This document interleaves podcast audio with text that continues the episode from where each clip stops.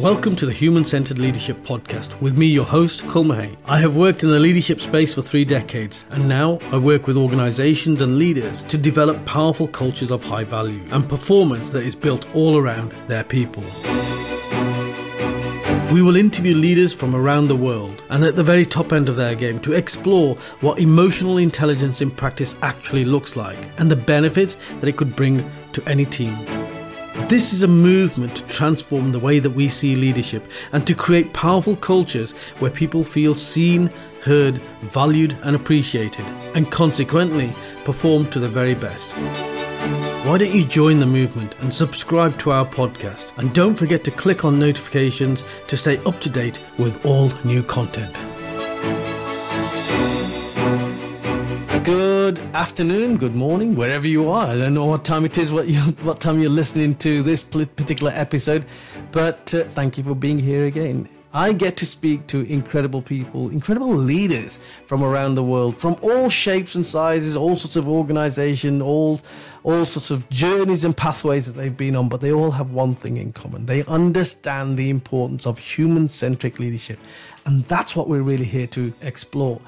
Uh, and I've got a fascinating guest here today. Uh, we've had a couple of conversations. In fact, just before we I pressed record for this podcast, we ended up getting off into another conversation, which we're going to have to pull back into this podcast because it is so fascinating. I want to uh, um, um, welcome to the podcast today Anita Motha, who is the CEO of an organization called Million Minutes. Now, I'm going to let her explain exactly what it is, but let me just give you a bit of a taste. It's all about young people. It's about empowering young people to become leaders within themselves, to shape their, their own lives, both personal and professional, and also shape the world around them. Now, I am fascinated by leadership in the youth because we are developing a youth leadership program. So I'm really fascinated to see what that looks like and uh, and what that might look like going forward. So, Anita, welcome to our show, and I'd love to hear more about Million Minutes. Fantastic. Thank you very much for having me. So, rightfully, as you said, Million Minutes is a Catholic youth agency, um, and we work to equip the church to accompany young people to transformative social change. So, what that means is that we work across the Catholic community, Catholic schools, parishes. We work with people of all faith and none mm-hmm. to bring the voices of young people out to the forefront of our communities. Um, so it is empowering that voice, meeting young people where they are at, whatever, you know, whatever their needs are, whatever their backgrounds are, to really bring the voices out into the public sphere and to give them the skills and confidence because you know they're going to shape our future. So we want to help to accompany them and equip others to accompany them on that journey. Absolutely. And i love anything that is about shaping those future leaders of the world because that's essentially who they are isn't it? And and recognizing them at this at this early stage of their life is something I think we should have been doing full stop. It should be in the curriculum, in our school's curriculum, uh, this whole uh, development of leadership skills. Uh, and unfortunately, we don't do that. So, you know, it's really great to have organizations like yourself that put the energy into this. Now, you gave me some staggering figures the other day. Uh, mm. So you, you talk about Catholic, uh, the, the, you know, the Catholic Church, and I'm thinking, okay, so how many young people might they be, uh, you know, touching there in terms of how many people will they be connecting with there? And I had like a few thousand, but you gave me fairly staggering numbers. So do you want to just repeat some of those numbers? Yeah, sure. So there's about 2,090 Catholic schools in the country. Right. And currently in secondary education, it's around 850,000 young people in Catholic secondary education. That's just crazy. Yeah. We're a significant, you know, proportion of, uh, yeah, the population. And, and bear in mind, um, you know, Catholic schools accept people of all faiths and none. Mm. Um, and I kind, I recently read, I think from the National Office of Statistics, that Catholic schools um, amongst the faith schools are the most ethnically diverse schools within the country. Oh, right. So. Um, you know, it's really interesting to to note that I think in terms yes. of the voice that sits within our communities. Yeah, I, I, think you're absolutely right, and it, it's it's all so easy when somebody mentions this religion or that religion to think, well, you're only going to be serving that religion, but uh, from what you're saying, you're actually going to be touching all religions and none, as you say, uh, because Catholic schools aren't just there for Catholic uh, ca- Catholic people and Catholic children, are they? Uh, no. so, the, some of the work that you're doing. Um, I find it fascinating in terms of what it is that you want to do, and and the numbers, the sheer numbers of of young people that you have the potential uh, to guide, to teach, to help them to grow. What kind of activities are you involved in to to make that happen? So we at the moment we have um, two main projects. So one is called Adventurous Accompaniment, okay. and that is a kind of toolkit of resources that equips you know people who work with young people and other audiences, I would say, to be able to effectively listen, respond, uh, and and kind of guide along a pathway without the assumption that you are the person that is accompanying the other. Oh, like like maybe that maybe kind of in in within the process that you might have a transformative experience yourself. You might learn something yourself. So so it's kind of like so you as the leader what you're saying is you as a leader by engaging with people in a certain way you might also be growing constantly growing forward. Yeah i love absolutely. that. Absolutely. And and to and to really to note that. So it, it, I think it takes out a power dynamic there. I love to say to people when we're engaging with these resources that, you know, particularly where you're working with young people, have you ever thought of a time where actually you're sat in a conversation with a young person and you've learnt something? Yeah. And yes. have you actually said to that young person or acknowledged, you know, to that young person that, you know, thank you because you've taught me that today? I think that's such a powerful thing. Yeah, it's such a powerful thing that you've just said because there are so many moments in my life. If I were to truly sit down and reflect, there will be so many moments in, in my life where I have spoken to young people and taken something away. You know, at the very basic level, it's somebody who helps me to use some tech, piece of technology at the very basic level because I struggle. And we are living in this more and more complex world. It was only yesterday that somebody told me I'd been paying into a, a piece of software for about a year uh, and they said, "Oh, did you know that because you're now paying into this piece of software, you can do A, B, C, D, E, F, G, H, I, J?" And just went on with all of these options. I had no idea any of those existed. Yeah, but so at the very basic level, it, it is things like that. But I think sometimes uh, young people, because they are not. Um, they're, they're, not uh, sort of um, touched by some of the complications of the world. Their thinking can be quite pure. So from that purity of thought comes a lot of wisdom, mm-hmm. uh, uh, uh and it's wisdom that they just take as as as as natural. But for us, it's quite striking. And I think you know when you hear young people talking around diversity and inclusion and some of those topics it's astounding, you know, and some organizations could learn an awful lot from young people. It's interesting that you say that because actually Pope Francis says that youth is a state of mind. Yeah, and I love that. It is that it having that renewed um, vision, having a constant sense of renewal, that means that you can see situations, people with a fresh set of eyes every day, that constant reset. Um, yeah, so so that you're not coming in with all your presumptions, your assumptions. Like t- take each person in this now, in this present moment, in the culture and the context that it is, and see it with fr- with youthful eyes. For those of you who are just listening to this on audio, I've got this huge cheesy grin on my face right now, and I'll tell you it is. You're probably wondering why is he grinning at me like. I remember when I asked you to come on the show and you said, well, well, I don't know what I can talk about. I don't know what I've got to offer.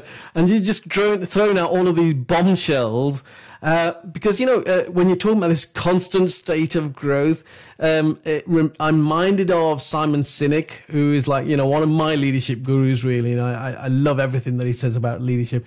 But he has a book called The Infinite Mind. And it is, and he says, you know, we live in this world, a very competitive world where we are constantly looking at this winning post, this final post that we, we, we say, you know, we want to be a millionaire by the age of 30. I want to have achieved this by so forth. And so I'll know when I'm successful because I'll have reached this point. And he says, so what's beyond that point then? Does that mean that life is over? And he says, you know, the truly successful leaders are the leaders that grow every single day. They have this growth mindset. They constantly, they see life as a journey. So, you know, what Pope Francis has said about youth being a state of mind, I think is absolutely true. But you'll only be youthful in your mind if you're constantly growing forward, right? And I guess that's what he's what he's alluding to. I think that's yeah. fantastic. I want to take you on to something else that you said actually before we press record, and we were talking about. Um, now I have to just try and remember because I'm I, as youthful as I am in my thinking. Sometimes my brain has a bit of a fog because I'm getting old. But we we were talking about. Uh, some fundamental leadership skills, and you were talking about within the Catholic Church, and this conversation that's taking place right now about the the importance of listening.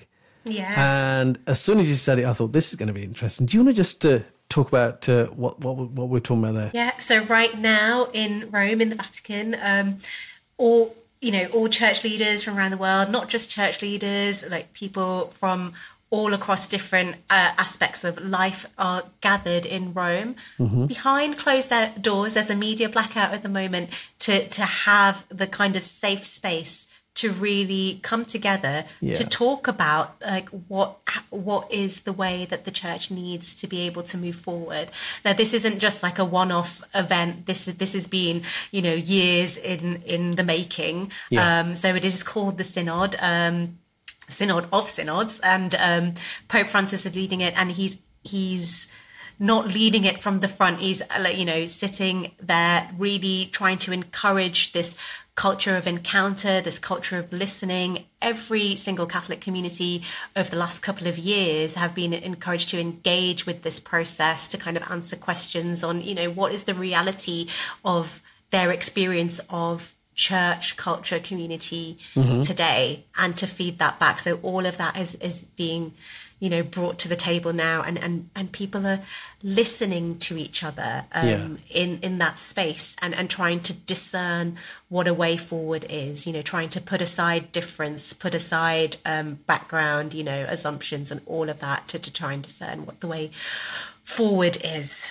and it is interesting because we've we've a lot of us have engaged in this process yeah. of, of trying to listen to each other and i think this for me is is the future of our Catholic community, of, of community in general. You know, mm. I think Pope Francis is a very clever um, leader to really situate this kind of thinking within the economy today. In, econ- an econ- uh, in an economy that is uh, getting much more kind of highly polarized, um, where, you know, divides there's the potential for divides to get even greater. Yeah. Um, so I think he's a leader that is is really calling for a coming together, despite you know our polarizations. Come together and listen to each other, because God forbid you might learn something. Well, absolutely. Hey, God forbid. Um, but listen, we were talking about how listening is so critical now, and uh, and fundamentally, it's listening that's going to help build relationships. Uh, and you know, we are talking about we had various examples, and you were talking about you know you and your husband, and you know this this whole concept of listening when it comes to leadership is actually equally applicable in your personal relationships. Is is the example that you were giving, and you were talking about how your husband, uh, as much as you listen to your husband, your uh, husband says he really needs to listen to you because you say so much. he probably has to work harder. He probably has to work harder to listen to me. The poor thing. I feel sorry for him sometimes. but do you know what? It is, and it's funny. It's interesting actually when you think about like relationships, even some of the, your closest relationships, how you can be so different in just your personalities itself that you might have to learn relearn every day sorry about that notification um, relearn every day about how you listen to each other. Am i listening to non-verbal communication today? Am i listening to verbal communication today? Do i need to actually just you know stop what I'm doing to listen to this particular piece of information? How yeah. active or passive am I within that listening? Um, and how does that affect the quality of our relationship? And you'll see that on the most kind of your most intimate relationships. Like that's that's where you kind of see um, the impact of that really heightened. That's a really good example of how uh, developing the art of listening, the art of communicating at a personal level can actually uh, be replicated in a professional sense as well, because listening is listening. Uh, but I think, you know, sometimes what we do when we listen, we, we sort of listen with half an ear. We sort of listen superficially. Uh, and the real art of listening is, is being mindful in your listening and being intentional in your listening. Uh, uh, uh you know, I, I used the example when we were talking earlier on about my wife. My wife works as a, a, a, GCSE teacher. For those of you who are listening outside of the UK, these are the key exams at the age of 16 years old in the UK, schools in the UK. Uh, she's an English teacher, but she works in a special school. So most of her kids have got uh, some kind of a uh, neurodivergence. They are either on the autism spectrum or ADHD or something similar. So, and it's not unknown for maybe one of her kids to have a, a meltdown halfway through the day. Maybe, you know, throw things around. Maybe uh, have some kind of uh, some kind of an episode which makes the teaching and learning that bit more difficult. But she's so passionate uh, about everything that she does. And I, you know, I'm so proud of her because she, she, these kids come to her with very low predicted grades, and she has successfully uh, and consistently managed each year to get them to higher higher grades. Uh, but every day, she rings me up as she's traveling home, and it's 20 minutes, and she will just, bleh, she will literally just give me all of her frustrations, everything that's gone on in the day, telling me this story, that story, and I rarely speak apart from to ask more questions. And then, of course, when she gets home, I make her a cup of tea, and then she carries on for another 10 to 15 minutes, maybe 20 minutes. But then after that, it's done. It's a really good release. But I, I, I think, like you, Anita, it, it is my moment in the day where it's that opportunity to reconnect with my wife, to see things from her perspective to develop some empathy towards her, uh, uh, and I think it deepens our relationship.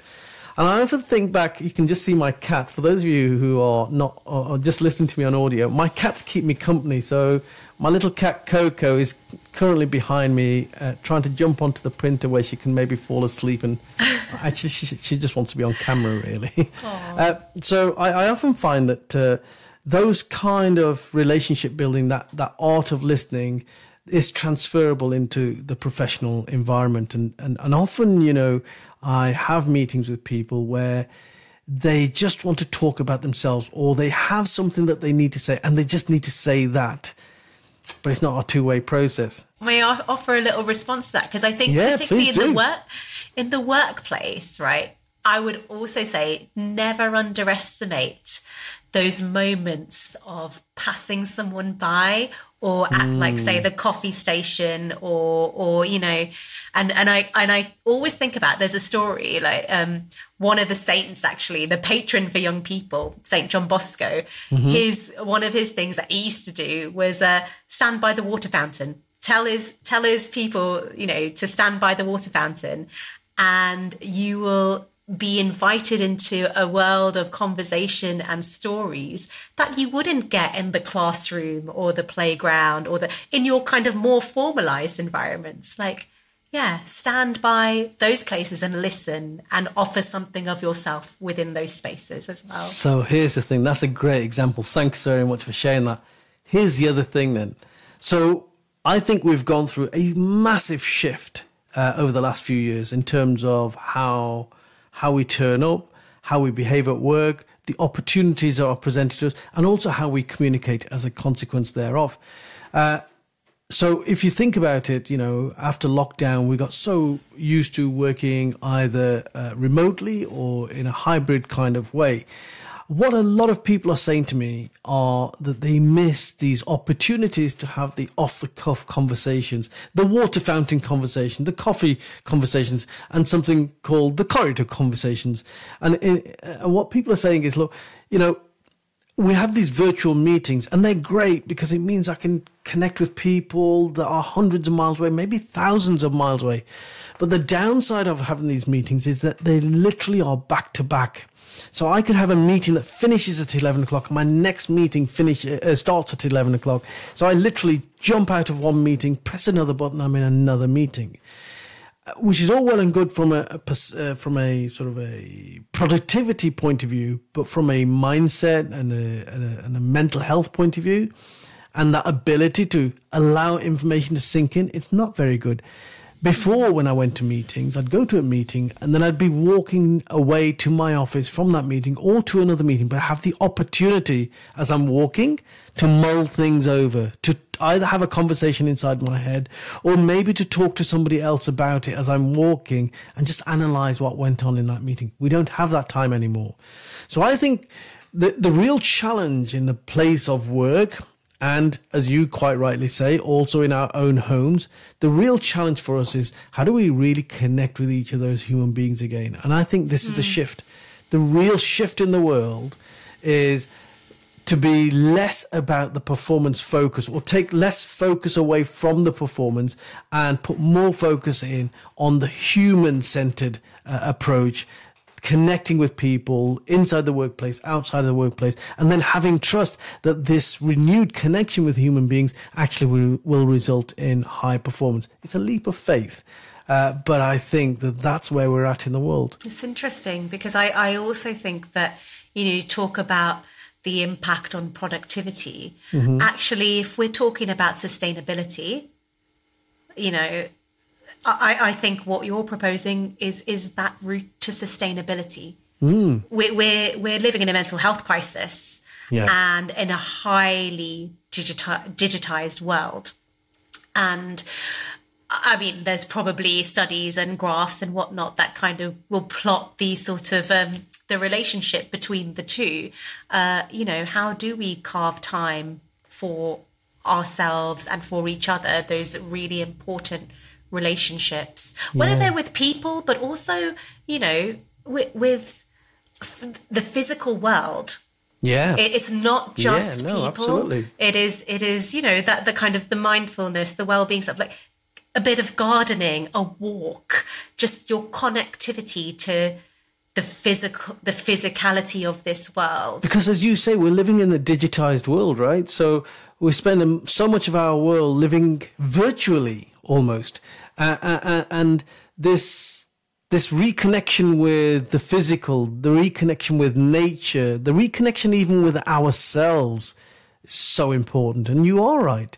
Uh, we're hearing more and more about a mental health crisis, uh, you know, uh, toxic cultures. And, you know, mm-hmm. we've seen things like the great resignation, quiet quitting, loud quitting, industrial action.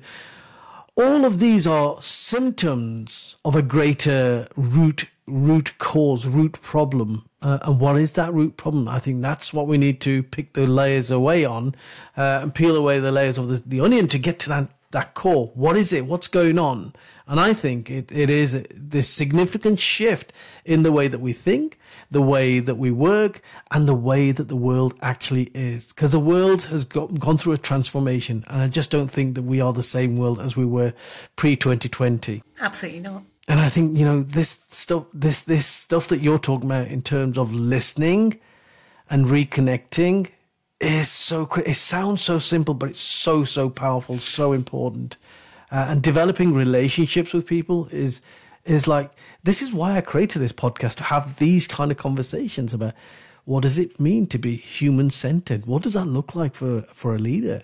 You know, and everything that you're talking about there in terms of the from the the driver behind uh, you know million minutes to how you show up as a leader to the stuff that's going on in a church to the, the, the conversations that you're having at home and and and you know how they then transmute into the conversations that you could have at work. Everything comes down to people at the end of the day doesn't it? Absolutely. Absolutely. And i think you know give people the dignity that they have the right to. Mm. Give them that by by giving them the time of day and, and listening to them because that's all we want from this world, isn't it? That's all we want from Yeah. from other people. Like the worst thing in the world, not maybe not the worst, but I hate it when I feel like I'm not listened to. Like, like if I think about what's the opposite of it, all those moments where I wasn't listened to and how that builds up toxicity within me. Yeah. a- and pushes me down a path that you know can be quite dark. If you if you go too far down that path you can it can be a place of isolation it can be a place of loneliness it can be yeah. So so you you need people that help you to feel dignified listened to valued as a as a person as a life if we're really kind of you know going w- deep into it like pe- people are people are a gift every single person is a gift And sometimes we, I think we might just overcomplicate it all, uh, and we just need to strip away down to the simplicity of, of what it to, what it is. Uh, and you know, you've used a perfect exa- example of how you feel if you're not listened to. Well, how do other people feel if they're not listened to, if they're not treated in a certain way? Uh, you know, I know that we have this fancy terminology out there nowadays: psychological safety, psychological danger. These were terms that we hadn't heard of before, but in essence, that's what we're talking about. We are talking about when somebody feels psychologically safe. You know, you don't need a, a chart or a graph or a map to say that they are more likely to work harder and better and more efficiently if they feel valued, appreciated, heard, and seen. You know, uh, so that is it. That is it for me. And I think the fact that you're teaching young children these kind of skill sets, uh, you're creating a whole new generation of leaders. well we i think we do this together you know we, we don't It's a collective yeah, thing. I mean, but you're thing. specifically focusing on that on that area, that generation, uh, and I think I would have to applaud you for the work that you're doing.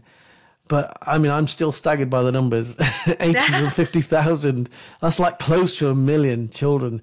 So, what is it that you're going to do? I mean, have you got a, a, a, a goal in mind? Is it all eight hundred fifty thousand that you're hoping to be able to connect with? Wow, that's the oh. dream. That is Yeah. the dream. I th- I think that yeah. Do you know what we so we have got a schools program that is launching this year. Yeah. Um, actually, just soft launched it a few weeks ago, um, where we are. Uh, not to give away too much, but but it's a six stage kind of learning journey, which which starts with an audit. You know, let's capture their real voice, and the, the kind of simple premise of the audit is: I dream of, I dream of, a, I dream of a world. Dot dot dot, A- and by the end of that kind of six step journey. We hope to bring their their voices, their ideas, together with ideas from uh, peop leaders within the public sector, private sector, from the faith sector, um, to, to listen to those dreams and to, to help create a manifesto of dreams for young people. it. That's that's the outcome. So we hope to run that project year on year. It's called uh, Celebrating Young People Revival. Um, again, like going in this this theme of like renew to be youthful is to be renewed every day, um, and and just just hear those voices uh, uh, and then discern what's the way forward. You know, hear those voices first. Well, listen, uh, if you can create an army of emotionally intelligent, human centered leaders uh, from a very young age, I absolutely applaud you and wish you all the very, very best. Thank you so much. And you will have my 100% support behind anything like that because I think this is what the world needs. The world needs. Uh, you know, future leaders who are connected with human beings and they understand the importance of relationships, the im- un- understand the importance of of listening, uh, as as basic as that sound, and um, and understand you know it, it, it getting these things right can inevitably lead to better performing people in organizations and society. So, thank you so much. Thanks for listening. I hope you enjoyed this podcast. Please do subscribe and click on notifications for new content. And of course, connect with me on LinkedIn. Take care. Have a great day.